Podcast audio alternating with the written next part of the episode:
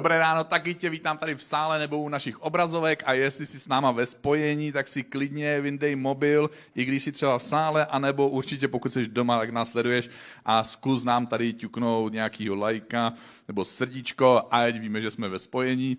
A já jsem nadšený, že tady můžeme být společně a že můžeme dát svoji pozornost a svoje srdce dneska ráno Bohu. A to speciálně proto děkuju, tyjo, taková vlna lajků a srdíček. úplně speciálně proto on, kvůli tomu tématu, o kterým chci dneska mluvit, protože dnešní téma je téma nebezpečné modlitby Bože zlom mě.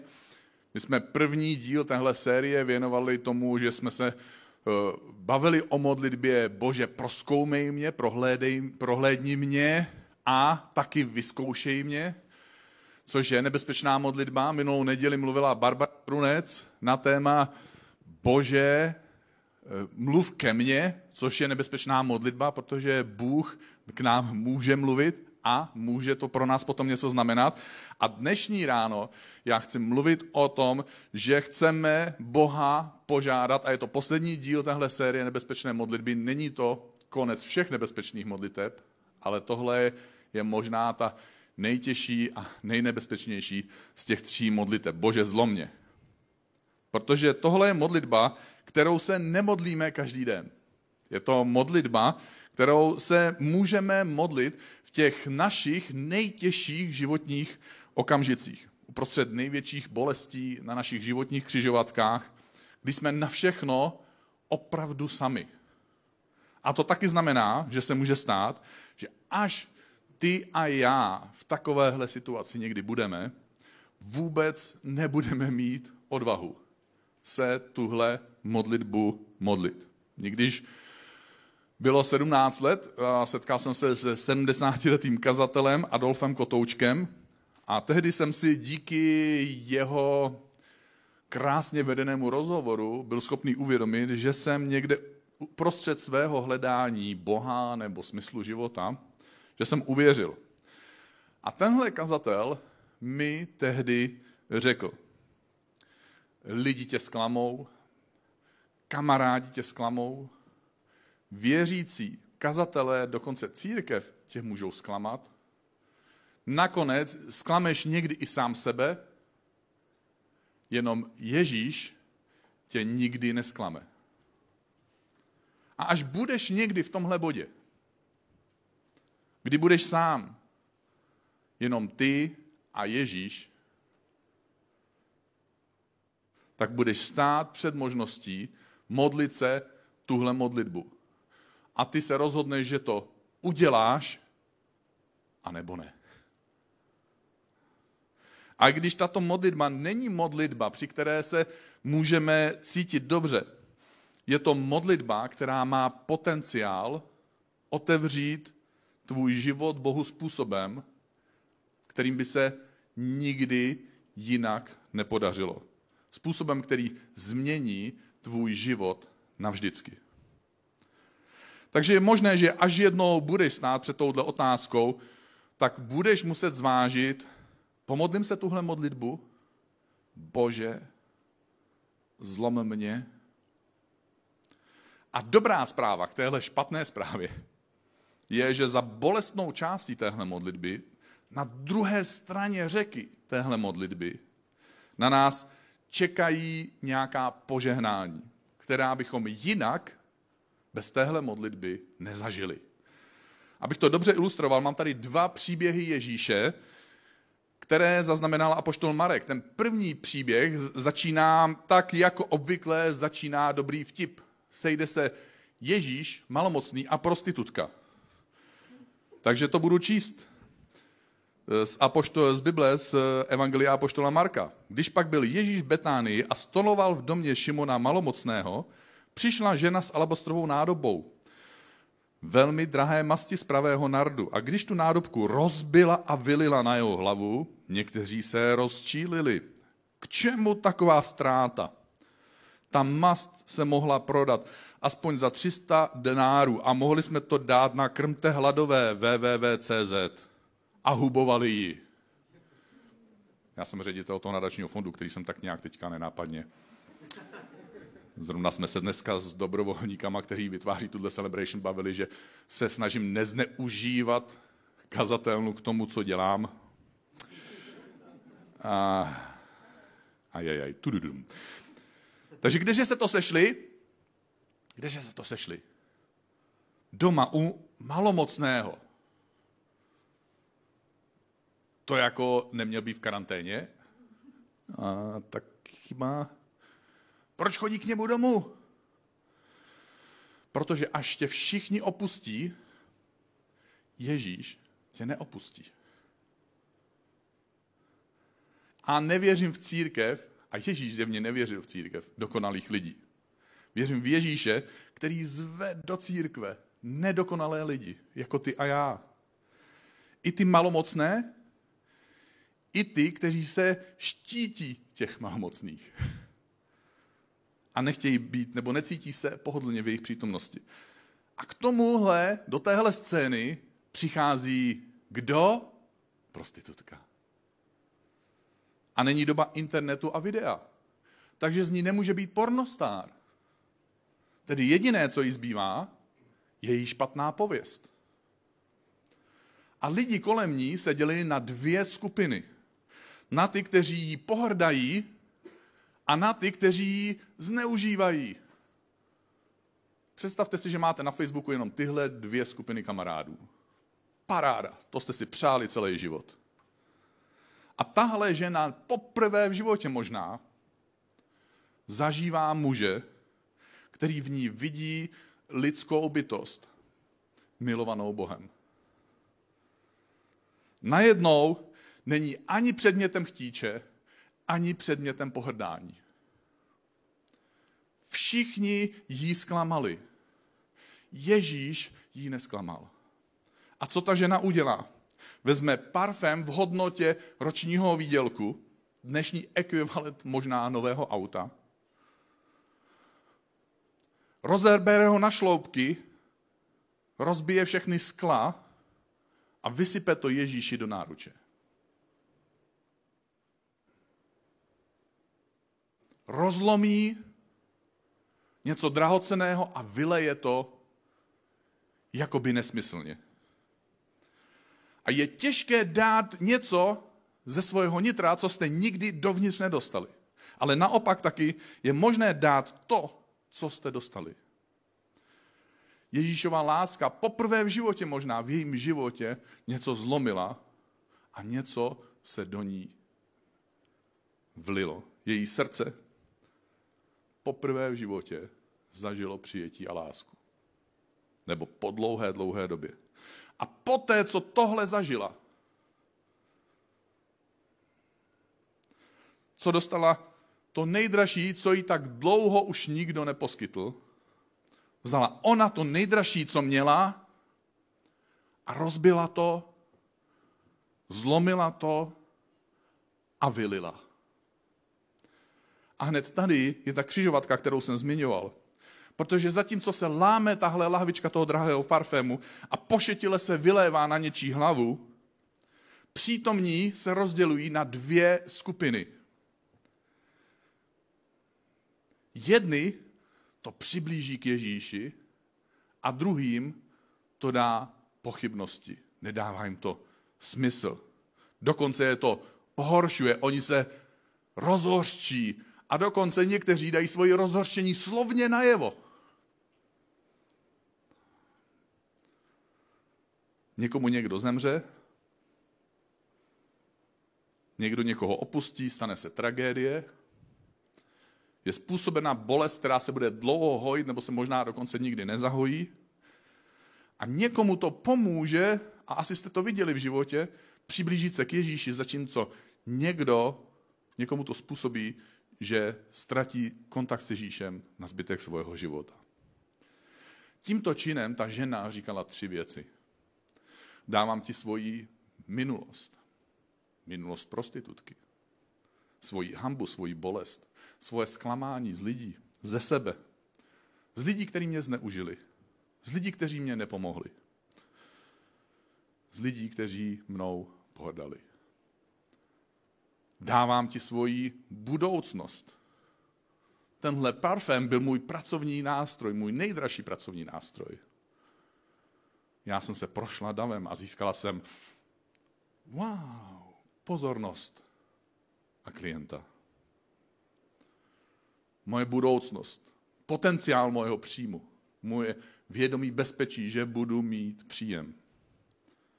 Možnost obživy. Toho všeho se vzdávám a nevím, uvidím, co bude dál. A dávám ti svoji přítomnost. Nekoukám se na lidi, na to, co si myslí. Nekoukám na svůj strach, na svoje pocity hamby, které cítím. Moje srdce je zlomené a vylévám ho před tebou tím, že rozlomím tuhle lahvičku a vyleju její obsah. O kousek dál v Biblii poštol Marek, ale opravdu o kousek. poštol Marek zaznamená ten druhý příběh, který chci zmínit. A tady se píše. Když učedníci jedli, Ježíš vzal chléb, požehnal a lámal. Dál jim ho se slovy, vezměte, to je mé tělo. Potom naléval kalich, vzal díky, podal jim ho a pili z něj všichni. Byl to významný okamžik, něco, co budeme dělat příští neděli, takže pokud si následovník Ježíše připrav si doma chleba a víno. Ježíš lámal chléb a naléval víno. A řekl, moje tělo se za vás láme a moje krev se za vás vylévá.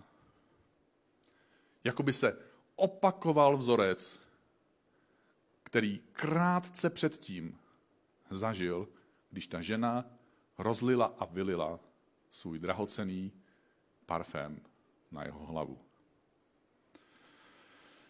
Ježíš říká, tohle je projev mojí zbožnosti, tohle je projev mojí poslušnosti k Bohu, tohle je projev mojí lásky vůči mojemu otci. A jiný účastník této večeře, apoštol Lukáš, když zaznamenal tento okamžik, což teda je vidět, že můžou být dva lidi na stejném místě, oba dva můžou mít pravdu dokonce a můžou to vidět každý trochu jinak. Máme dokonce čtyři evangelia, čtyři různé názory, po uhly pohledu. Když zaznamenal tenhle okamžik, tak zapsal, že Ježíš řekl, dělejte to na mou památku. Dělejte to na mou památku. A co je toto to? A samozřejmě, pokud to jde, tak křesťané na to budou mít minimálně dva názory. Protože křesťané jsou také lidé. Takže co je toto? To, co máme dělat na jeho památku. To jedno to, co děláme na jeho památku a budeme to právě dělat příští neděli, je, že jíme ten chléb, lámeme ho a pijeme to víno a připomínáme si tím, co Ježíš pro nás udělal. Ale je taky jeden názor a nemusí být milný. Ježíš nás může zvát k tomu, dělejte to, co dělám já, rozlomte svoje srdce, rozlomte, rozlámejte svoje tělo a vylejte svůj život. Za druhé. Nejenom ten skutek toho obřadu, ale i obsah a smysl toho obřadu. Tahle celá série je inspirovaná knihou Craiga Greshla, amerického kazatele, a on k tomu má na videu tenhle velice osobní příběh, takže pojďme se teď podívat na video. Um, I had a, a good friend, and I've told a version of this story before, but I've never told it the way I'm going to tell it today. Um, before starting Life Church, we were at First United Methodist Church. Nick was my pastor, and then he had a right hand person. And I've told this story before, and I've never said his name, and I don't know why. I think it's because somehow I just wanted to protect him. And today I want to honor him and say his name for the first time publicly, and it happened 18 years ago. Um, what I'm going to tell you about, his name was Jay. And Jay and his wife were our best friends. You've all had someone like that. I hope that when you do something together, they're the couple that we wanted to do stuff with. And um, Jay made a mistake, a significant mistake, when he was at First Methodist. And so he had to go to another city to bring some healing. Well, we started Life Church, and Jay and his wife said, We'd like to come and help you build the church. And we said, We would love for you to. And he said, Can I be on staff? And I said, Well, I would love for you to one day, but I want to see you in my context for a year to see how you're healing after what had happened. And so that seemed reasonable and fair. So I don't know what it was. Six or nine months went by and things were going well. And then I found out about something that wasn't quite right. And so I, can, I confronted Jay about that. And when I did, I was young. He was relatively young. He didn't like the way I confronted him. I didn't like his response. And we went boom. And we got into a big argument.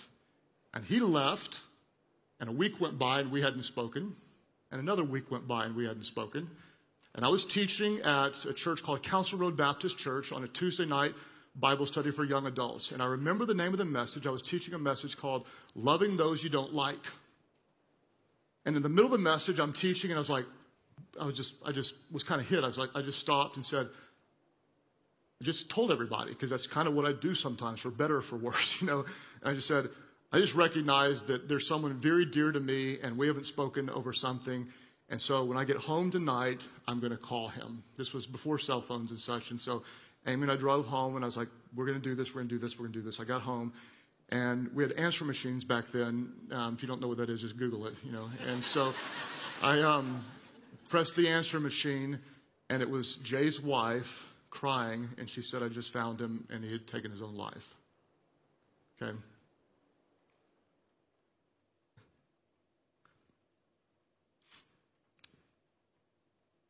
It was a Tuesday, and um, his family moved in with us. I think it was a Friday that I did the funeral, and I knew something that I would, I just more than what I would have shared at the funeral, and I carried the weight and the guilt of what if I had done something different. That Sunday, I stood up before the little crowd of people because that's all it was at that point. Was just a little crowd of people, and I just I broke down and I cried like crazy. I just cried like crazy. Because when you're broken, you don't care what anybody thinks. And I just let it, let it all come out and said, I was overwhelmed before this. I can't continue. I need, I need your support. I'm doing what I can do, and I can't do this. And we're all broken right now. We're all grieving because everyone knew him. And I just said, I, something needs to change. I need you. And little group of people. They all came up. I didn't even preach, couldn't finish the sermon. And the whole little group of people prayed. And on that day, the crowd became a church. We became a church. Something was different. We were broken together.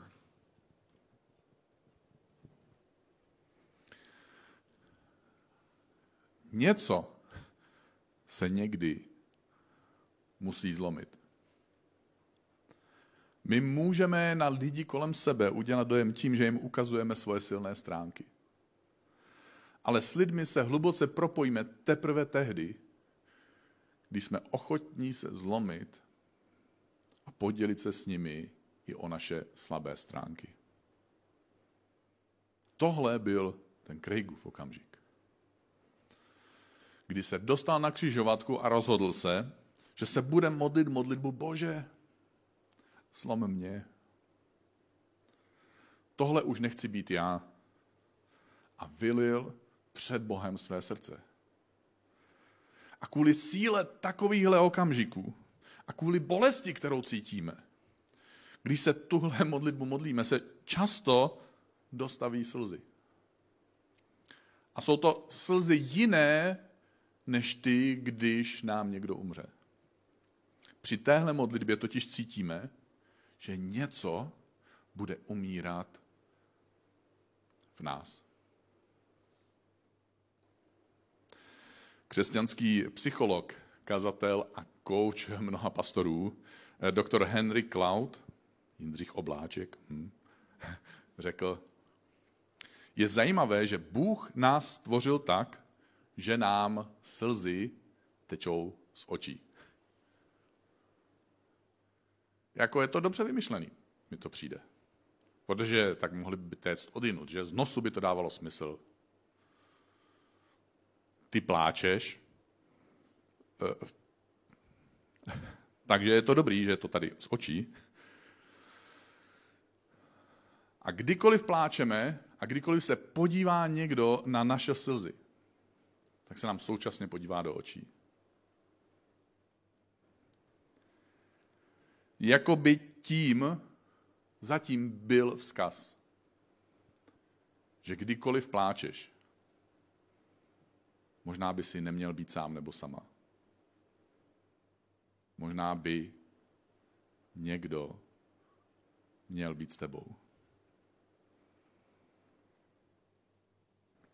Není to ostuda. Plakat. Říkám vám to na pohřbech, při těžkých rozhovorech v restauracích, u nemocní postele, u nemocniční postele.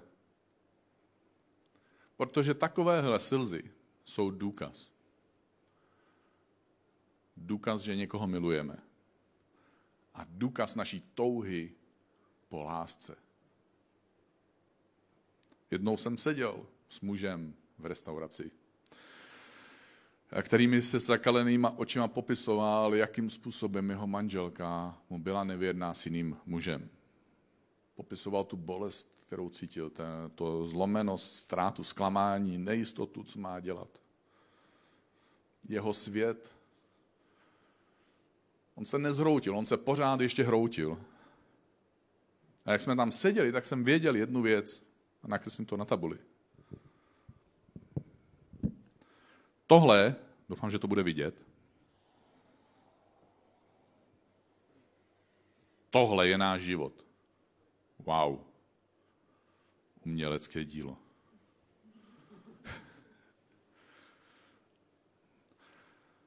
A v jeho životě ho něco zlomilo. A tehdy přichází trik nepřítele boží nepřítel, nepřítel Boha a lidí, jsou jako vidle, jo? pokud by to nebylo jasný z toho obrázku, hodil vidle do jeho života a něco zlomil. A boží nepřítel se pokusí změnit identitu toho, kdo to udělal a říct, že tohle byl Bůh. Protože tě chtěl něčemu naučit. Bože tě chtěl naučit pokoře. Bože ti chtěl ukázat svoji vůli.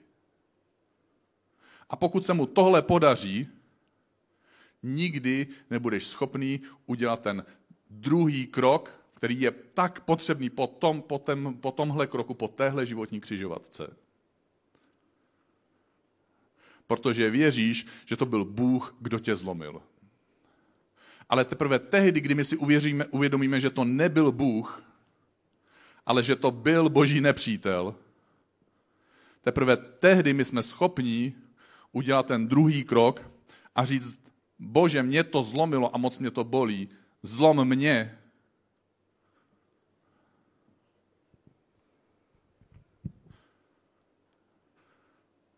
Abych věděl, co mám udělat.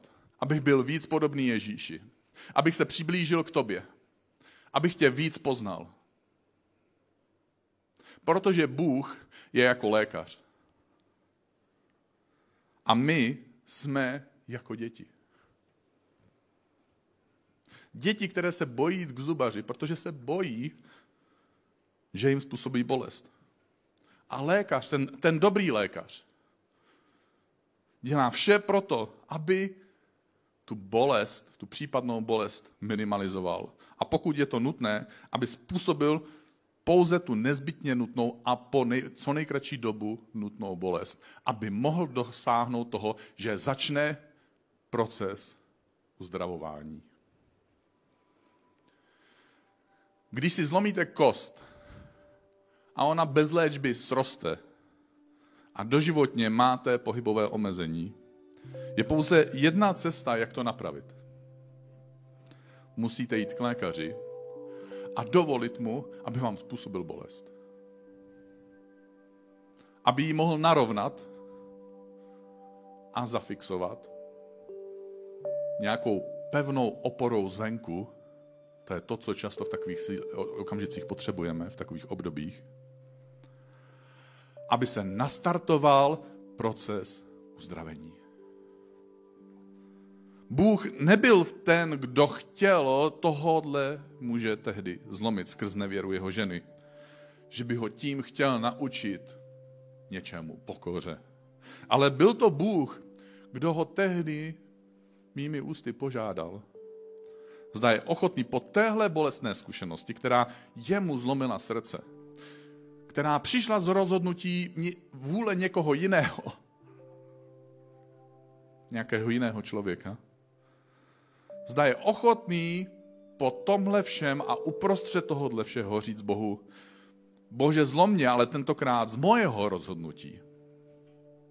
Možná, Bože, budu potřebovat pom- tvoji pomoc, protože tohle nezvládnu. Abych odpustil svoji ženě a možná jí, možná, nemám záruku, možná jí láskou získal zpět. A tohle není modlitba, kterou se modlíme každý den. Tohle není modlitba, kterou se má modlit každý vždycky a neustále a všichni.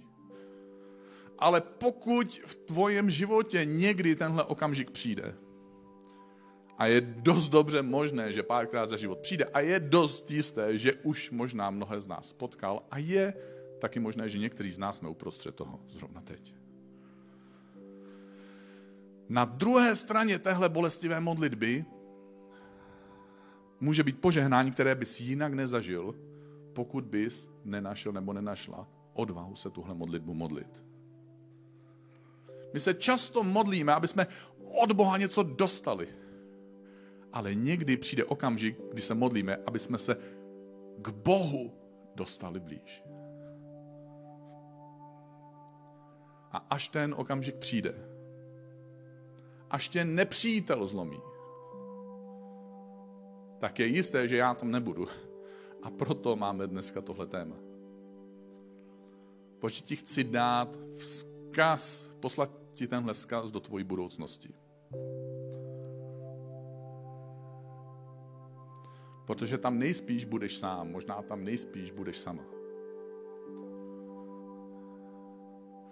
Takže se tě chci dneska zeptat. Možná jsi v takové situaci, možná jsi byl v situaci, kdy tě v minulosti něco zlomilo. Sice to už nějak srostlo, ale nechalo to následky. Nepřeju ti to, ale je dost dobře možný, že to, tě to ještě čeká. Mohl by si zvážit pro ten okamžik tuhle modlitbu? Bože, zlom mě. Ať mě tahle situace přiblíží k tobě. Ať najdu sílu udělat to, co by udělal Ježíš. Bože, zlom mě, ať mohu mít odvahu jako ta prostitutka. Nekoukat se na lidi kolem, co si budou myslet, ale koukat se na tebe, co ty si budeš myslet. Je mi jedno, že mě lidi nepochopí, ale chci udělat něco, co pramení z tvojí lásky, kterou působíš v mém životě, v mém srdci, v mojich bolestech, v mojich okolnostech. Takže bych se s tebou hrozně rád teďka modlil. Takže jsi tady v sále, tak eh, dej ruce k sobě, nebo nevím, skloň hlavu, nebo nevím, co děláš při takové situaci. Jestli seš s náma, díváš se přes internet, taky se zastav, sedni si, stoupni si, klekni si. Pojďme se modlit. Bože, někdy to tak strašně bolí.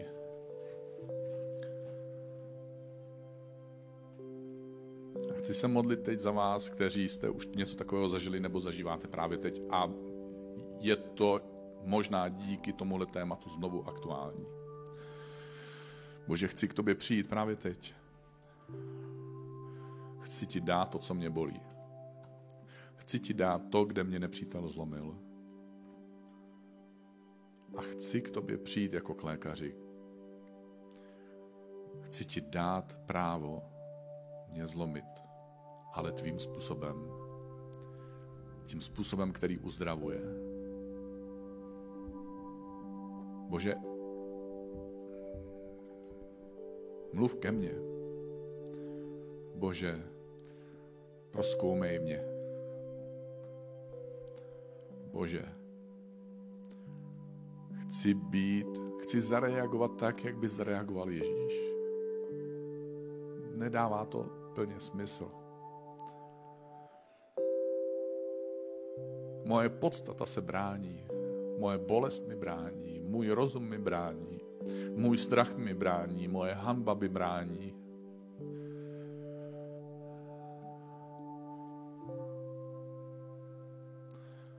Bože, zlom mě vylej do mě svoji lásku. Chci něco přijmout od tebe, abych mohl dát dál něco, co jsem přijal. A pokud si nikdy nic takového nezažil, tak se modli krátce sám za sebe, aby až přijde ten okamžik, aby ten okamžik nebyl okamžikem, který tě odstřelí od Boha a odstřelí z boží cesty, ale který tě přiblíží k Ježíši, k jeho srdci a k tomu být člověkem, jakým on pro tebe připravil. Být tou nejlepší verzí toho tvojeho možného já, toho tvojeho možného života. Protože tahle křižovatka mění naše lidské osudy často trvale a na zbytek našeho života. A Bože, já se modlím za každého, kdo nás dneska sleduje, za každého, kdo je v tomhle sále, nebo každého, kdo je připojený k internetu. Modlím se, aby tvoje láska, síla a moc tvojí lásky naplňovala naše životy a srdce uzdravovala to, co jenom ty můžeš uzdravit a žádný člověk možná nemůže. Bože, jsme ochotní snést bolest proto, abychom mohli být tebou uzdravení. A děkujeme ti, že za každým skutkem nepřítele přicházíš ty, aby si nás objal, aby si nás uzdravil, aby si k nám mluvil a aby si něco v nás změnil. Duchu svatý, já ti děkuji, že jsi přítomný tady i tam. A že jsme obklopení zástupem svědků tady na zemi i těch nebeských svědků. Že jsme obklopení anděli a že jsme obklopení tvojí přítomností a že můžeme mít svůj život a svůj pozornost zaměřenou na věčnost. Amen.